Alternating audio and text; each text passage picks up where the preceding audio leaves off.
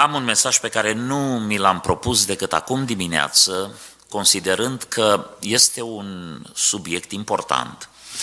Poate fi fascinant în anumite cercuri, pentru noi ca biserică este important pentru că ne reprezintă. Este vorba de chivotul legământului. Chivotul legământului. Știți că este o goană la ora actuală de căutare Uh, de explorare a tuturor variantelor, unele dintre ele teorii conspirative, uh, legate de chivotul legământului. Unde este chivotul legământului? Mai este chivotul legământului? L-a ascuns prorocul de desubt în tunelele de sub temp, uh, muntele templului, l-a trimis Uh, Solomon au venit etiopienii și l-au luat. Uh, unde este chivotul? L-a luat Dumnezeu și l-a ascuns ca pe trupul lui Moise și o să-l dea îndată ce își reconstruiesc templul. Am fost în uh, Israel în luna septembrie, am, ne-am întors cu vreo două săptămâni înainte să înceapă ostilitățile acolo uh, și Printre altele am vizitat Institutul Templului. Există un loc unde um, cu știrea guvernului, cu știrea tuturor vârfurilor religioase uh, din Israel, uh, sunt reconstituite uh, toate instrumentele, toate vestimentațiile, tot ceea ce ține de templu, cu excepția chivotului au deja pregătite pietrele și toate materialele de construcție pentru reconstruirea uh, templului. Ei cred că la momentul oportun Dumnezeu îi va călăuzi să găsească și chivotul legământului. Chivotul legământului este cea mai importantă piesă în închinarea Israelului la cortul întâlnirii și mai târziu la templu. Și cred că este un subiect care ne vizează și pe noi, pentru că este menționat și în Noul Testament. Știți că s-au dat porunci pentru construcția chivotului. Primul lucru despre care vreau să vorbesc este construcția chivotului. În Exod, Ni se scrie despre lucrul acesta, în Exod 25 Dumnezeu îi vorbește lui Moise și îi spune să facă chivotul și capacul ispășirii deasupra. Chivotul este din lemn de salcâm, are o lungime de doi coți și jumătate, o lățime de un cot și jumătate, o înălțime de un cot și jumătate, poleit cu aur curat, pe dinăuntru și pe din afară, cu un chenar de aur de jur împrejur, uh, i s-au turnat patru verigi puse la cele patru colțuri ale chivotului și s-au făcut niște drugi de lemn de salcâm, poleiți cu aur, puși în aceste verigi ca să slujească la ducerea chivotului.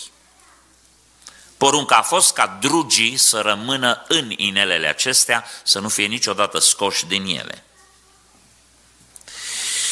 În chivot au poruncit să se pună mărturia lui Dumnezeu, apoi s-a făcut un capac al ispășirii de aur curat. Doi heruvimi de aur bătut la cele două capetele ale capacului, Heruvimii să fie cu aripile întinse pe deasupra, acoperind cu aripile lor capacul ispășirii și cu fețele întoarse una spre alta. Capacul ispășirii pe chivot, în chivot mărturia, și acest chivot trebuia să fie pus în locul preasfânt. Instrucțiunile au fost date de Dumnezeu. Executarea chivotului a fost făcută după o înțelepciune dată de Dumnezeu, Exod 31. El a inspirat niște oameni și auziți ce spune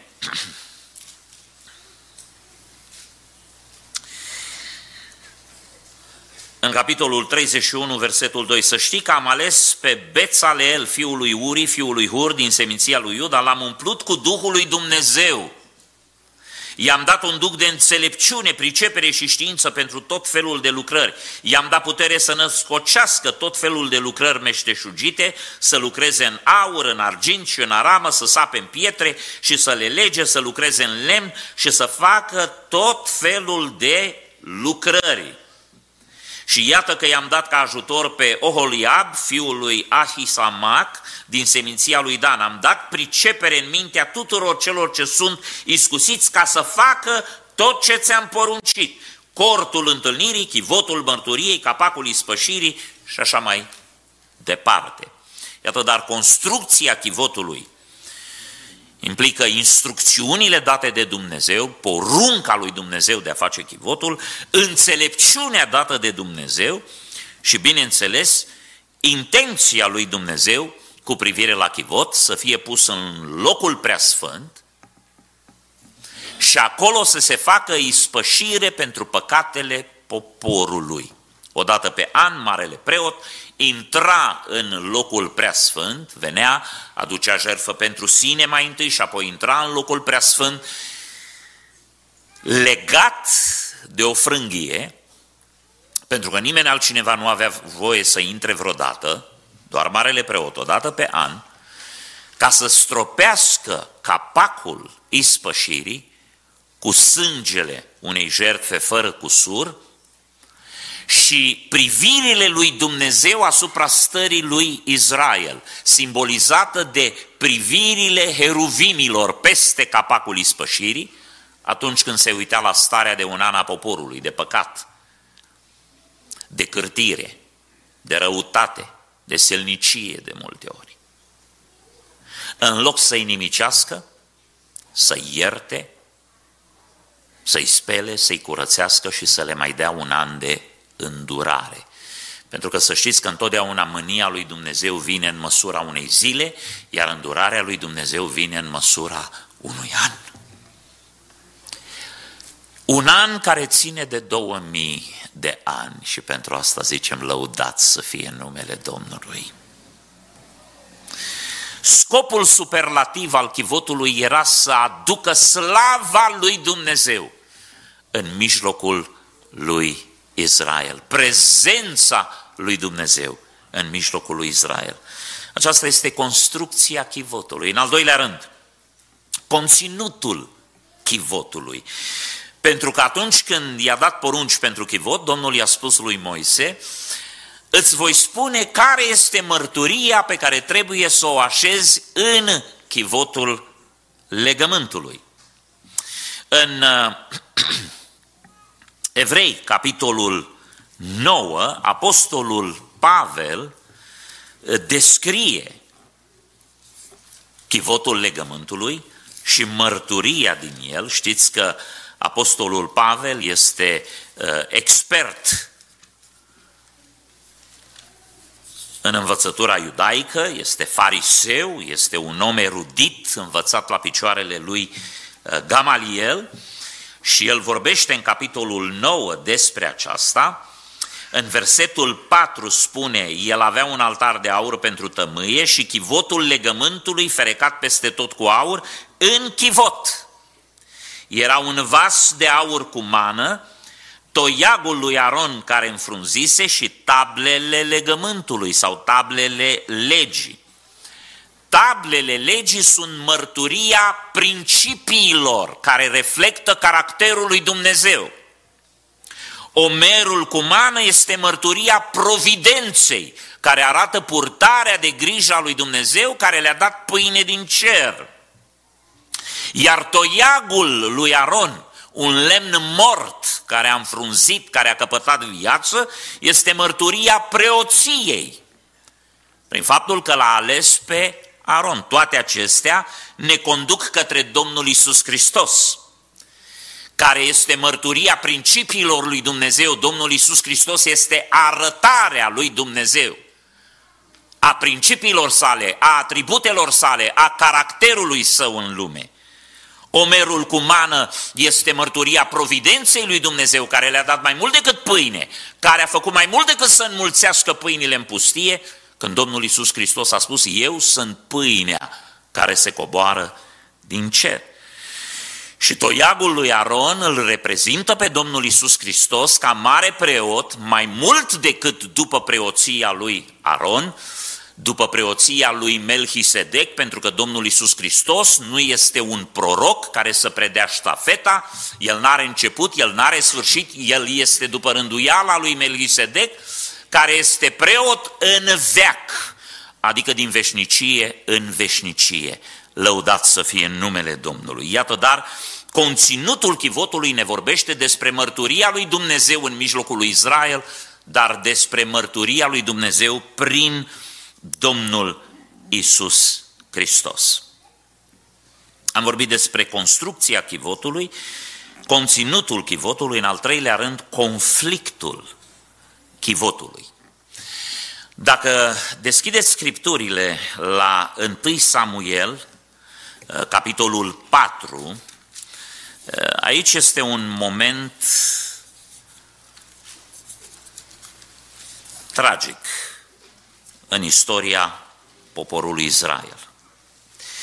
Ceea ce se întâmplă în 1 Samuel de la capitolul 4 la capitolul 7, Israelul este înfrânt de filisteni și oamenii mirați că au fost bătuți de un popor păgân, aduc chivotul legământului de la cortul întâlnirii de la Shilo, îl aduc în tabără. Când au adus chivotul în tabără, oamenii aceștia, ă, care la un moment dat și-au dat seama că săbiile lor nu sunt suficient de tari, că brațele lor nu sunt suficient de puternice, că numărul lor nu este suficient de mare ca să învingă pe filisteni, când au văzut chivotul în tabără, un act de disperare, au spus filistenii, ne pot bate pe noi, dar n-au cum să bată chivotul lui Dumnezeu. Vom câștiga sigur. Au strigat atât de tare, cu un asemenea entuziasm, că a intrat groaza în filisteni și filistenii au zis așa, fiți foarte atenți că Națiunea aceasta are un Dumnezeu puternic. Aduceți-vă aminte ce le-a făcut egiptenilor și cum au trecut prin Marea Roșie și cum au venit prin pustie. Filistenilor, ne batem pentru existența noastră, este un război de ordin existențial. Fiți bărbați, bateți-vă ca niciodată în viața voastră. S-au aliniat de luptă din nou și și de data aceasta Israelul a fost înfrânt. Mai mult decât atât, filistenii au luat chivotul. Și începe o istorie interesantă a acestui chivot care ne conduce către ceea ce aș vrea să spun în dimineața aceasta, apropiindu-ne de noi, de Biserica Domnului Isus Hristos. Mai întâi, vă rog să observați, chivotul este capturat și este în pericol. Puteau să-l facă zob, puteau să încerce cine știe ce. Ei, chivotul nu i-a salvat pe Israelul căzut în păcat, în idolatrie, în răutate, dar când chivotul a fost dus în templul lui Dagon și-au dat seama că același chivot care nu i-a salvat pe evrei, nu le face cu nimic mai bine filistenilor. Dagon a căzut în fața chivotului, l-au pus la loc și pe urmă a fost mutilat, decapitat, i-au tăiat membrele și l-au culcat, l-au prăvălit în fața chivotului. Mai mult, s-au îmbolnăvit în toate cetățile pe unde a trecut chivotul, s-au îmbolnăvit de o bubărea și au ajuns la concluzia, vorbind cu înțelepții lor, cu preoții lor, că trebuie să facă ceva să se scape de lada asta, cutia asta, ce-or fi crezut ei că este, pentru că e ceva magic acolo, e ceva uh, care nu face sens, trebuie că e mâna puternică a Dumnezeului evreilor Și vorbim aici despre chivotul transportat, am vorbit despre chivotul capturat, vorbim acum despre chivotul transportat. Când vorbim despre transportarea chivotului, știți că filistenii au hotărât să creeze un car alegoric, împodobit frumos, au pus chivotul pe el. Și au adus două vaci care nu mai fusese înhămate, care nu aveau experiența hamului, dar care aveau viței, aveau bebeluși. Le-au înhămat la carul acesta alegoric și au spus, dacă vacile acestea vor duce chivotul către ținutul lui Israel, către Chiriat Iarim, și își vor părăsi bebelușii pe care îi hrănesc, pe care îi alăptează. Ceea ce este împotriva naturilor, filistenilor v-ați făcut de lucru cu Dumnezeu. Dacă nu vor vrea să meargă sau dacă o vor lua în altă direcție sau dacă se vor întoarce la grajdurile lor, a fost o coincidență. Nu vă faceți nicio problemă, n-aveți ce vă teme. Și au zis ce spune cuvântul lui Dumnezeu, că vacele au luat-o întins, purtând carul în care era așezat chivotul către Chiriat Iarim, către ținutul lui Israel. Și au parcurs drumul acela urlând de durere, mugind din răsputeri, sfâșiate de despărțirea vițeilor pe care îi alăptau. Pentru că instinctul lor de mame era să rămână și să poarte de grijă acelor viței. Însă pentru că acolo era o voință mai înaltă decât instinctul lor matern, era porunca lui Dumnezeu. Au lăsat totul în urmă și s-au îndreptat în direcția pe care le-a poruncit-o Dumnezeu, dovedind că acel chivot era mai mult decât o ladă, era mai mult decât un obiect, acolo era prezența adevărată a lui Dumnezeu. Filistenii își făcuseră de lucru cu Dumnezeul adevărat. Însă, când a fost transportat chivotul și a ajuns la Chiriat Iarim, când a ajuns în ținutul lui Israel, să știți că nu numai filistenii și-au făcut de lucru cu adevăratul Dumnezeu, și evreii și-au făcut de lucru cu adevăratul Dumnezeu. Și când au văzut chivotul și lada, într-un întuneric spiritual profund, în care căzuseră depărtându-se de Dumnezeu, de poruncile sfinte și de adevărurile sfinte. Locuitorii aceia, din curiozitate, au început să se uite în ladă, în chivot să vadă ce e acolo și spune cuvântul lui Dumnezeu că au fost loviți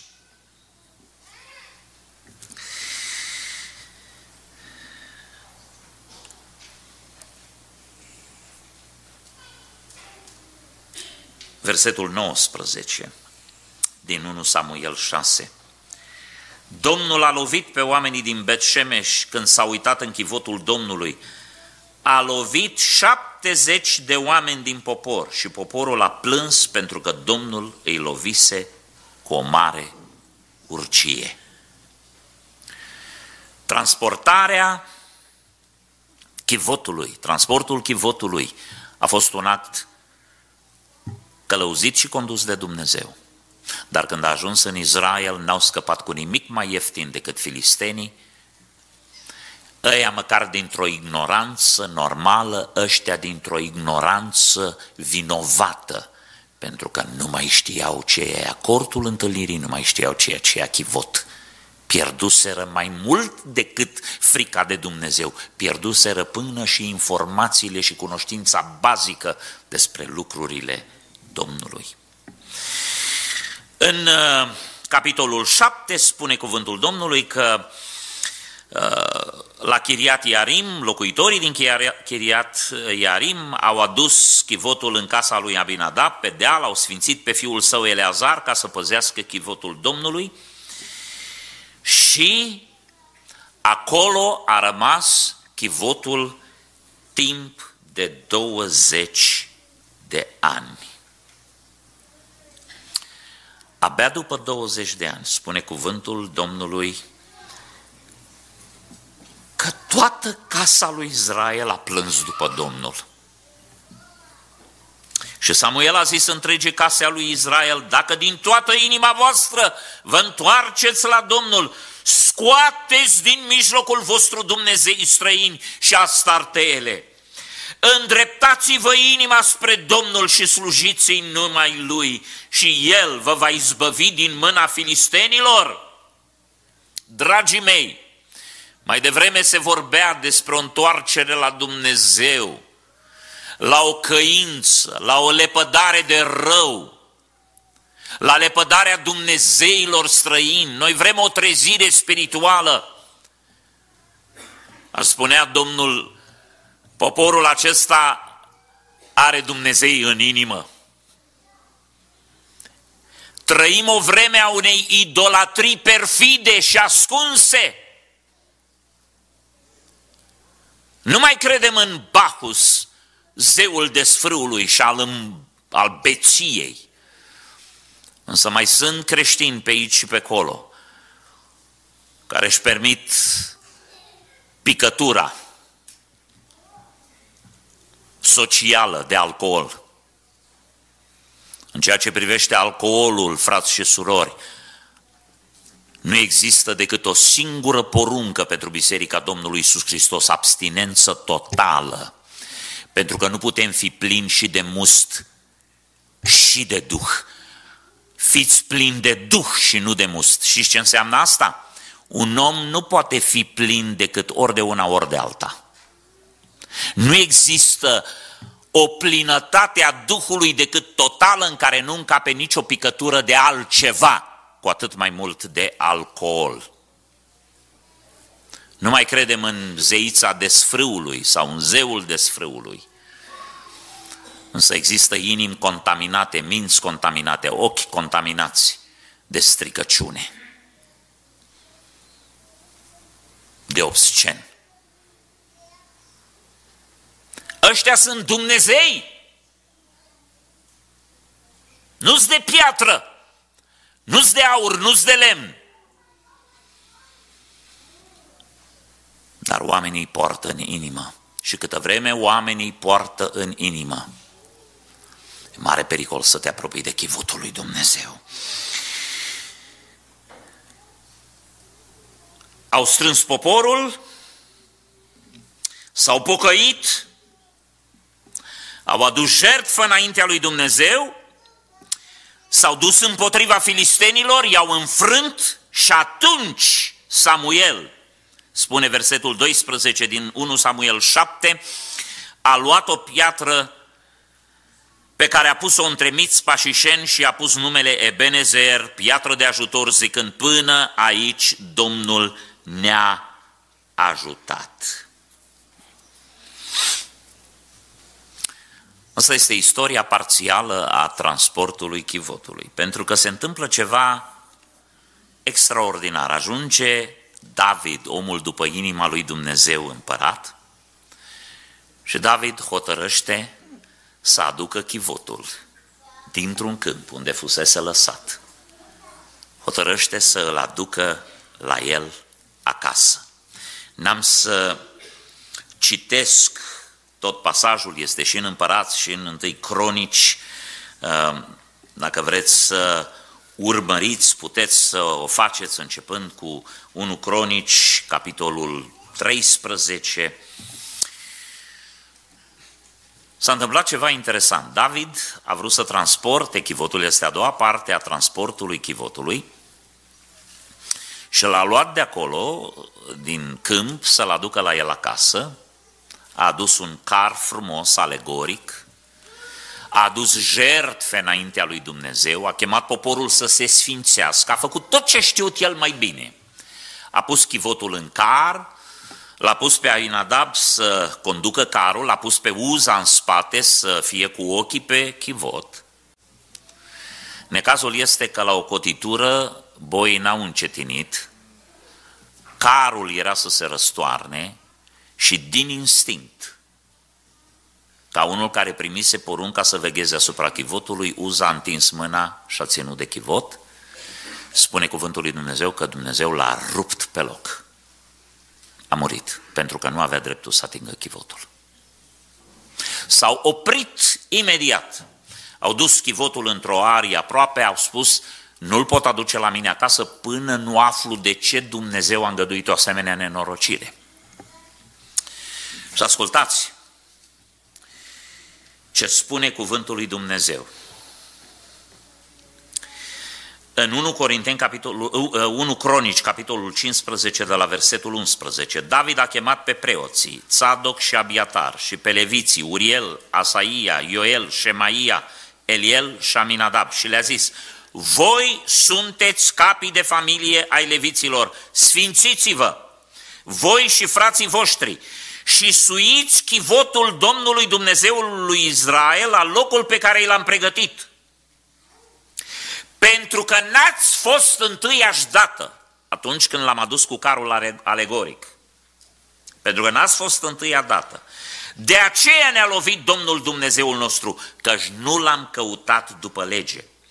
Preoții și leviții s-au sfințit ca să suie chivotul Domnului Dumnezeului lui Israel. Fiii leviților au dus chivotul lui Dumnezeu pe umeri cu niște drugi, cum poruncise Moise după cuvântul Domnului.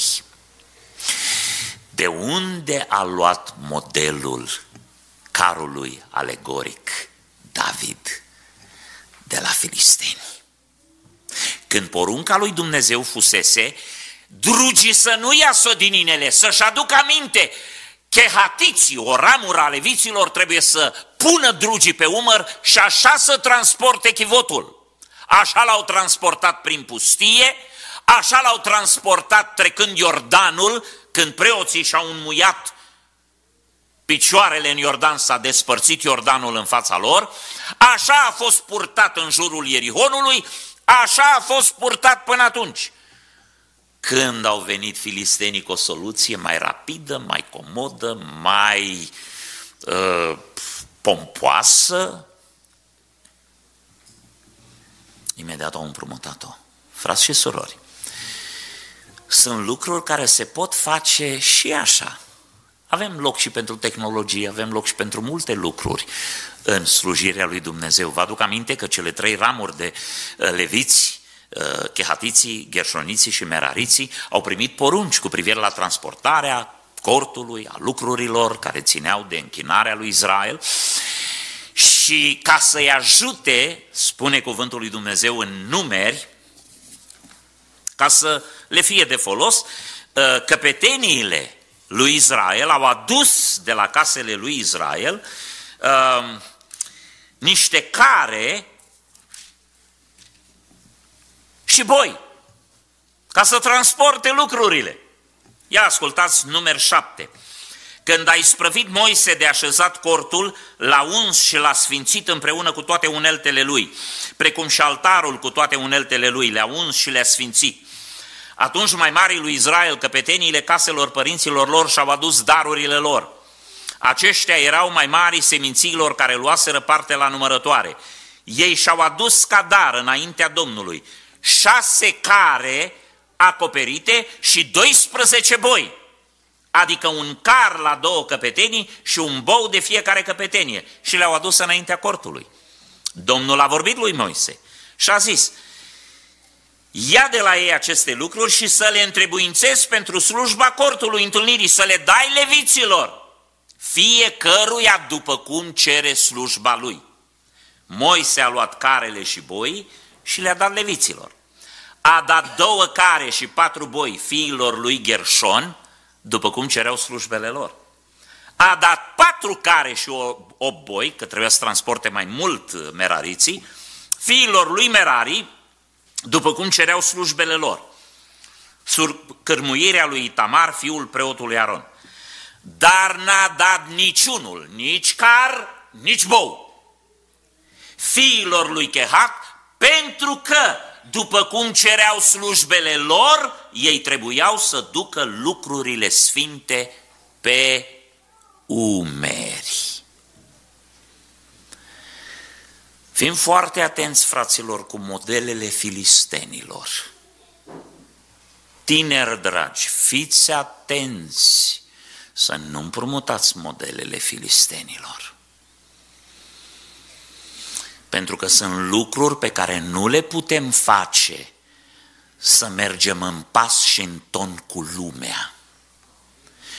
Nu putem niciodată să vorbim ca lumea, nu putem niciodată să ne îmbrăcăm ca lumea, nu putem niciodată să facem închinare ca lumea. Apreciez foarte mult talentele pe care le aveți în biserică și apreciez și mai mult că sunt luminile aprinse în biserică. Nu stingeți luminile în biserică, că nu e concert. Nu puneți lumini colorate de să dăm în epilepsie, că nu suntem la concertele și pe stadioanele lumii. Aprindeți lumina în biserică! Țineți lumina aprinsă în biserică! Vorbiți ca niște sfinți, îmbrăcați-vă ca niște sfinți, cântați ca niște sfinți, purtați-vă ca niște sfinți și Dumnezeu vă va binecuvânta. Slava lui Dumnezeu va intra în cortul întâlnirii și veți vedea semnele minunate ale prezenței lui, nu atmosfere artificiale făcute de pletoși și de tatuați și de înțepați care își scutură capetele de zici că au dat în... Oh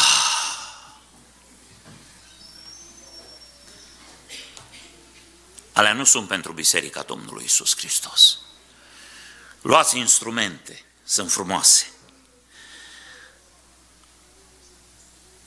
Puneți microfoane, sunt folositoare.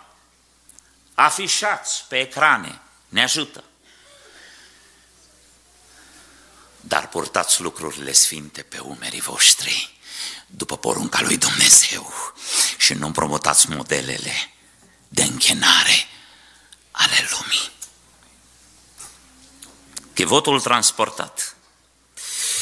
Și în al treilea rând, chivotul pierdut. Am vorbit despre chivotul care a fost capturat, apoi despre chivotul care a fost transportat de la Filisteni la Israel, de la Israel în casa lui David. La un moment dat, n-a mai știut nimeni unde este chivotul. Ultima mențiune a chivotului în Biblie este în 2 Cronici 35, în vremea împăratului Iosia.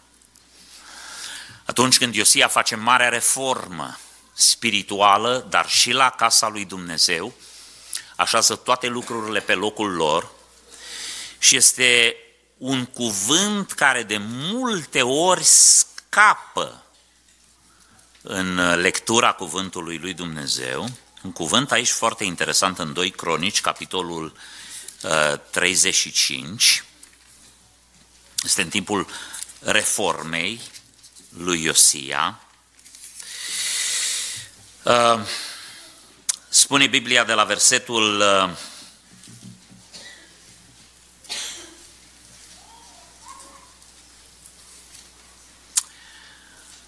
1. Iosia a prăznuit Paștele în cinstea Domnului în Ierusalim și a jertfi Paștele în a 14-a zi a lunii întâi. A pus pe preoți în slujbele lor și a îmbărbătat la slujba casei Domnului. A zis leviților care învățau pe tot Israelul și care erau închinați Domnului, puneți chivotul sfânt în casa pe care a zidit-o Solomon, fiul lui David, împăratul lui Israel. Și acum ascultați, n-aveți să-l mai purtați pe umeri Slujiți acum Domnului Dumnezeului vostru și poporului său Israel. Undeva după momentul acesta, chivotul legământului dispare. Și cuvintele lui Iosia, de acum încolo nu-l vezi mai purta pe umeri și atâta vreme cât templul ar fi rămas în picioare, scopul drugilor, deși trebuia să rămână în chivot, nu mai era să-l transporte, că nu mai trebuia să-l transporte, că templul nu era transportabil cum erau cortul întâlnirii. În normal ar fi trebuit să rămână acolo, dar cuvintele lui Iosia sunt profetice, pentru că nu mai există nicio mențiune în Scripturi cum ar fi fost transportat chivotul undeva de către preoți și nu mai știe nimeni unde este chivotul ca obiect. Nu mai știe nimeni. A dispărut. Asta mă duce la căutarea chivotului. Am vorbit despre construcția chivotului, conținutul chivotului, conflictul chivotului, patru, căutarea chivotului. Cuvântul lui Dumnezeu ne spune că va exista un al treilea templu și evreii se pregătesc să-l construiască, au marea dilemă ce facem în Sfânta Sfintelor că nu avem chivot. Nu, să nu vă pară rău după templul acesta. Să regretăm și să plângem distrugerea templului lui Solomon, pentru că a fost făcut după porunca lui Dumnezeu. Să regretăm și să plângem pierderea celui de-al doilea templu, pentru că Domnul Iisus Hristos însuși l-a onorat și l-a sfințit când a predicat Evanghelia în el și atunci când a intrat în el cu ultimul mesaj de grație pe care poporul Israel l-a respins. Templul al treilea să nu-l plângeți. Templul al treilea este zidit în cadrul unui legământ cu moartea, spune cuvântul Domnului, Uh, despre Israel, ai zis că vei face un legământ cu moartea, cu locuința morților, ca să nu te mai atingă sabia, ca să nu mai pățești vreodată ceva în istoria ta. Și legământul cu moartea este legământul de șapte ani între Anticrist și Israel, în care le dă voie să-și reconstruiască templul. Dar ăla nu este templul Domnului, este templul lui Anticrist, făcut de Anticrist, cu scopul de a intra în el, de a-l profana și de a se declara Dumnezeu. Templul al treilea nu are viitor. Singurul lucru ieșit din comun care se întâmplă în templul al treilea este ceea ce spune Pavel în 2 Tesaloniceni, capitolul 2, când vorbește despre venirea Domnului și strângerea noastră la oaltă cu El, pentru că tesalonicenii au avut trei mari confuzii. Prima confuzie se referă la faptul că au început să le moară cei dragi. Și au spus, de ce se întâmplă? Noi am crezut că vine Domnul, nu că moare cineva dintre noi. A doua confuzie a fost cu privire la prigonire și la suferință și la necazuri. Noi am crezut că așteptăm slava lui Dumnezeu, nu cancer, boli, operații, COVID și așa mai departe. Și a treia confuzie a fost cu privire la venirea Domnului. Când au dat de toate necazurile astea, ei au greșit în interpretarea lor, au spus, înseamnă că a venit mânia lui Dumnezeu peste noi și noi n-am fost rânduiți la mânie, ci la slavă, înseamnă că am rămas pe pământ și Domnul deja a venit. Și atunci Pavel clarifică lucrurile astea, mai întâi îl trimite valvărtej pe Timotei și spune, du-te la ei, nu cumva să li se piardă credința, și le scrie, știți că v-am spus că la asta suntem rânduiți să suferim pentru Hristos. Știți că cei care mor doar adorm în Domnul și așteaptă învierea când nu o vom lua înaintea lor, cei ce vom fi rămas. Și apoi le spune cât privește venirea Domnului și strângerea noastră la altă cu el, adică răpirea. Că răpirea declanșează mânia lui Dumnezeu. Două mânii. Apocalipsa 11. Mânia neamurilor și mânia Domnului. Mânia neamurilor suferă biserica și suferă Israel. Mânia Domnului se răzbună pe locuitorii pământului. Din aceste două mânii rezultă cele trei rămășițe ale domniei cu care începe domnia de o mie de ani. Rămășița bisericii, cei ce vom fi rămas de la Marea Prigonire, care vor fi răpiți și se vor întâlni cu cei care vor fi murit în Domnul, apoi rămășița lui Israel, uh, uh, Apocalipsa 12 și Romani 11, tot Israelul va fi mântuit și anume ce va fi rămas din Israel, o rămășiță, incluzându-i pe cei 144 de mii uh, care sunt pecetluiți de Dumnezeu, pentru că sunt puri, sunt baza pură genetică a celor 12 seminții a lui Israel, care vor popula Israelul în domnia de o mie de ani, pentru ca în sfârșit, pentru prima dată să se împlinească profeția pe care Dumnezeu i-a făcut-o lui Avram, poporul tău va fi ca stelele de pe cer, ca nisipul de pe malul mării și muntele Sionului va fi cel mai înalt munte, Israelul va fi cel mai puternic popor în domnia de o mie de ani. Acolo Hristos împreună cu biserica va împărăți o mie de ani. Dar este și rămășița neamurilor despre care spune cuvântul lui Dumnezeu că în vremea aceea oamenii vor fi mai rari decât aurul. Începerea domniei de o mie de ani este la fel de bazică, așa cum a fost începerea lucrării lui Dumnezeu de după potop. Acolo au fost salvate opt ființe și s-a repopulat pământul, de data aceasta avem de-a face cu trei rămășițe, rămășița neamurilor, rămășița lui Israel și rămășița bisericii răpită. Și spune cuvântul lui Dumnezeu în 2 Tesalonice, în capitolul 2, strângerea noastră la oaltă cu el nu va fi, și începerea mâniei lui Dumnezeu, până când nu va fi înainte să se instaleze anticristul în locul preasfânt, în templu și să se dea drept Dumnezeu. Este vorba de urăciunea pustiirii în locul preasfânt. Dacă noi înțelegem bine limba română, limba engleză, limba greacă, orice limbă în care este tradusă Scriptura, Biblia spune foarte clar, venirea Domnului și strângerea noastră la oaltă cu El. Ziua Domnului nu va începe până nu vine răpirea. Și voi credeți că a venit? N-a venit, pentru că nu se vor întâmpla aceste lucruri, răpirea și mânia lui Dumnezeu, înainte să. Asta înseamnă că se va întâmpla după ce, dacă nu se întâmplă înainte să, se instaleze anticrist în locul preasfânt. Când se instalează anticrist în locul preasfânt? La jumătatea perioadei de șapte ani, spune Daniel, când se rupe legământul de pace, când anticrist calcă legământul de pace, când în sfârșit Israelul își dă seama cu cine și-a făcut de lucru și anume a făcut un legământ de, nu de viață, a făcut un legământ de moarte.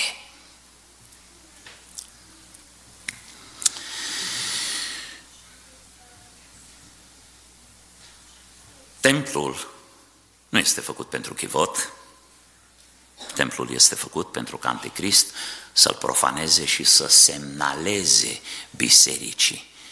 Că imediat, imediat nu știm ceasul și ziua, dar cunoaștem vremurile. Ascultați, citiți, vă rog, și în roman, citiți, vă rog, și în uh, Tesaloniceni să vedeți că venirea Domnului va fi ca un hoț pentru oamenii care sunt în întuneric, dar pentru noi care suntem în lumină, pe noi nu ne va găsi așa venirea lui Dumnezeu. Vai de creștinul care crede că Domnul va veni pentru el ca un hoț, dacă vine Domnul pentru el ca un hoț, înseamnă că nu trăiește în lumină, trăiește în, în întuneric. Citiți Biblia și vedeți că am dreptate. Pentru că noi suntem fii ai luminii, nu ai întunericului și că Dumnezeu va trimite o lucrare de amăgire peste locuitorii pământului, să nu știe pe ce lume trăiesc, să nu știe în ce vremuri trăiesc, să zică pace, pace, pace până li se umflă vinele la gât, dar în realitate să vină prăpădenia neașteptată peste ei.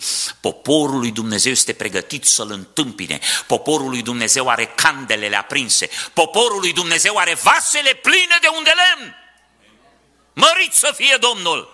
Așa-L așteptăm noi pe Domnul să ieșim în întâmpinare, privind spre cer.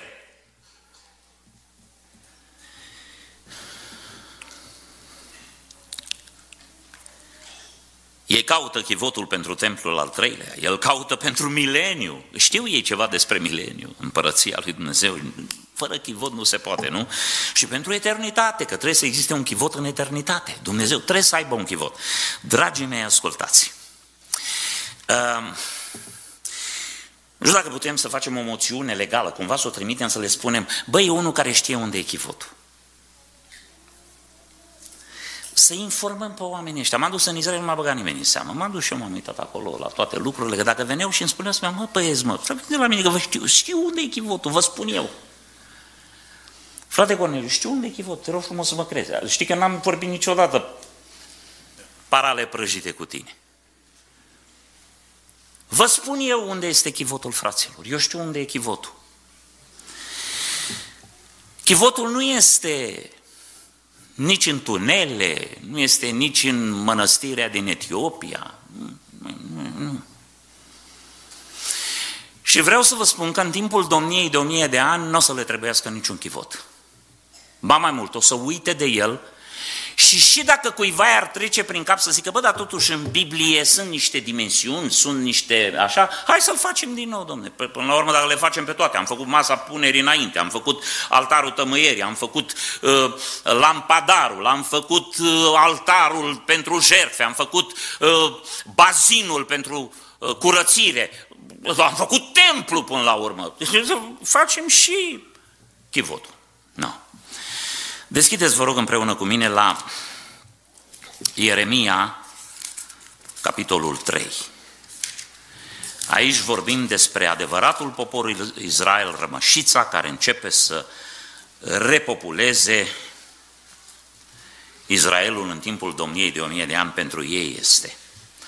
Că le spune numai lucruri frumoase, le spune când vă veți pocăi, când vă veți întoarce la mine, vă voi primi, vă voi binecuvânta, vă voi ridica. Și auziți ce spune de la versetul 16.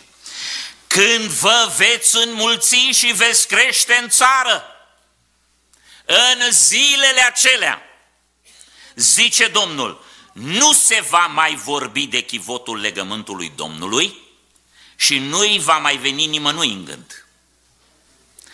Nu-și vor mai aduce aminte de el, nu-i vor mai simți lipsa, și nici nu vor mai face altul. Ieremia 3 cu 16. Atunci, unde este chivotul? De fapt, chivotul mărturiei um,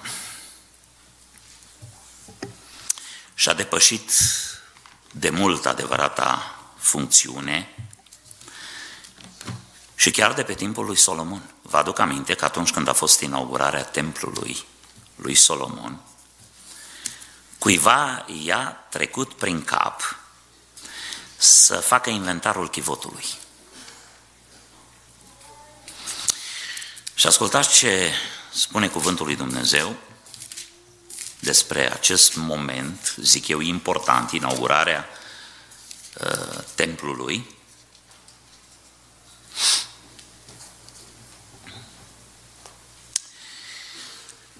Când Solomon a pus chivotul în templu, cineva a făcut inventarul chivotului.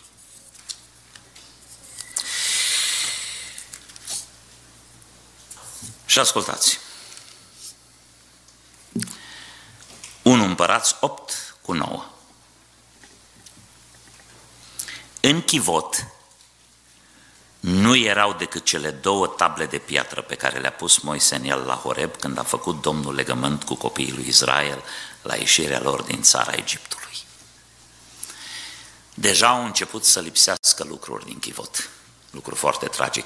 Dumnezeu tot a binecuvântat ziua aia. Norul lui Dumnezeu, slava lui Dumnezeu s-a prezentat.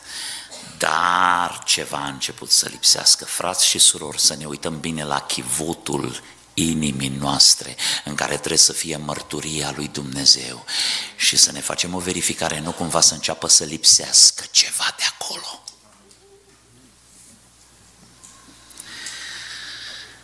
Chivotul adevărat Ascultați ce spune cuvântul Domnului în Apocalipsa, în capitolul 11. Și ne pregătim să ne rugăm pentru chivot. Chivotul Domnului ești tu. Chivotul Domnului este Biserica Domnului Isus. De în timpul domniei de o mie de ani nu mai au nevoie de chivot, pentru că chivotul este acolo, Hristos este acolo, Biserica este acolo. Apocalipsa, capitolul 11.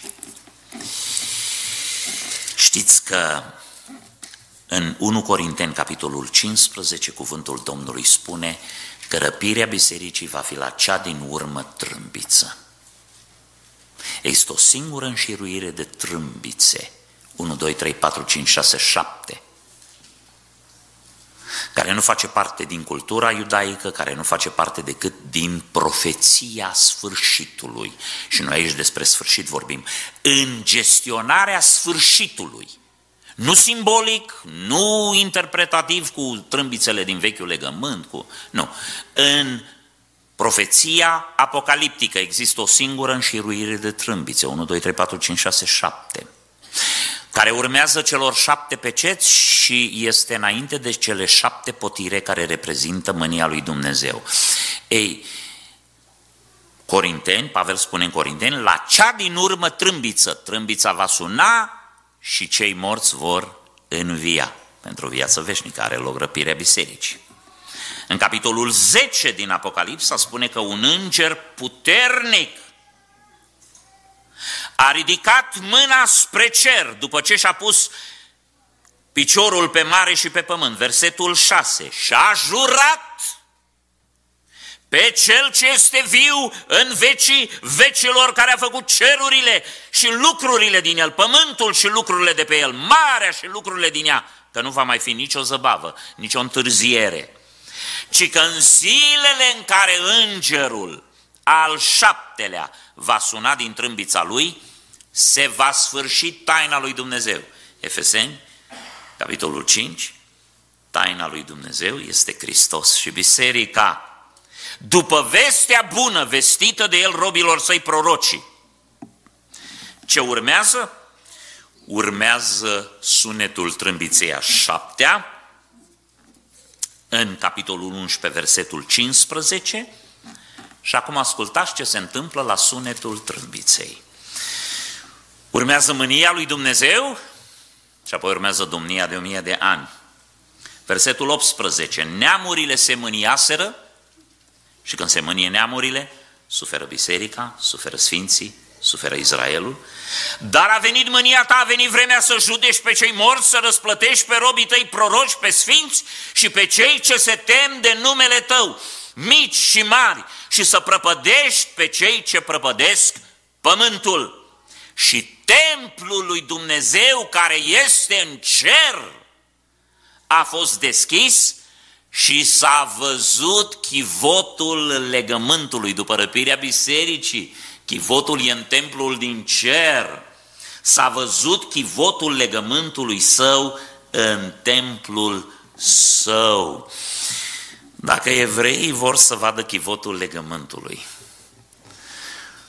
ar putea să vină în Lawrenceville aici, la adresa asta, să intre într-o duminică aici. Ăsta este chivotul legământului.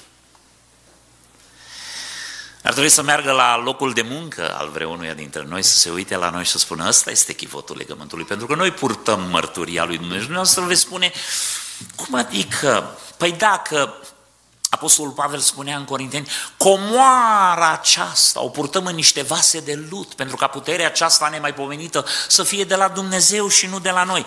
Și acum că ne rugăm pentru Israel, noi suntem la ora actuală frații lor de drept, dar nu de fapt că ei nu ne recunosc pe noi.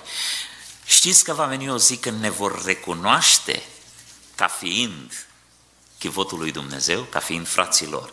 Și ascultați în Apocalipsa 12 ce spune.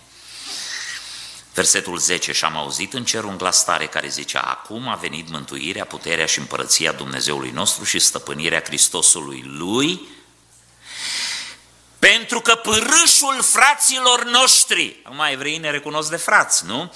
Care zi și noapte îi pâra înaintea Dumnezeului nostru a fost aruncat jos, ei l-au biruit prin sângele mielului și prin cuvântul mărturisirii lor și nu și-au iubit viața până la moarte. Ei poartă mărturia lui Dumnezeu. Noi purtăm mărturia lui Dumnezeu. O purtăm aici în biserică, o purtăm pe șoselele astea când conducem mașina, o purtăm la școală sau la locul de muncă, o purtăm în tribunal, acolo unde trebuie să apărăm Evanghelia și pe oamenii lui Dumnezeu, o purtăm aici pe pământ. Într-o zi, chivotul acesta, creștinii, copiii lui Dumnezeu, poporul lui Dumnezeu, va fi strămutat în templul din cer. Acolo este adevăratul templu, acolo este adevăratul chivot. Haideți să verificăm puțin. Să vedem dacă nu cumva am început să transportăm chivotul cu nebăgare de seamă. După modelele filistenilor. Haideți să ne uităm puțin. Facem un inventar al chivotului, să vedem ce mai este din mărturia care ar trebui să fie. Ce a mai rămas de noi? Ce a mai rămas de noi? Haideți să ne verificăm puțin viața.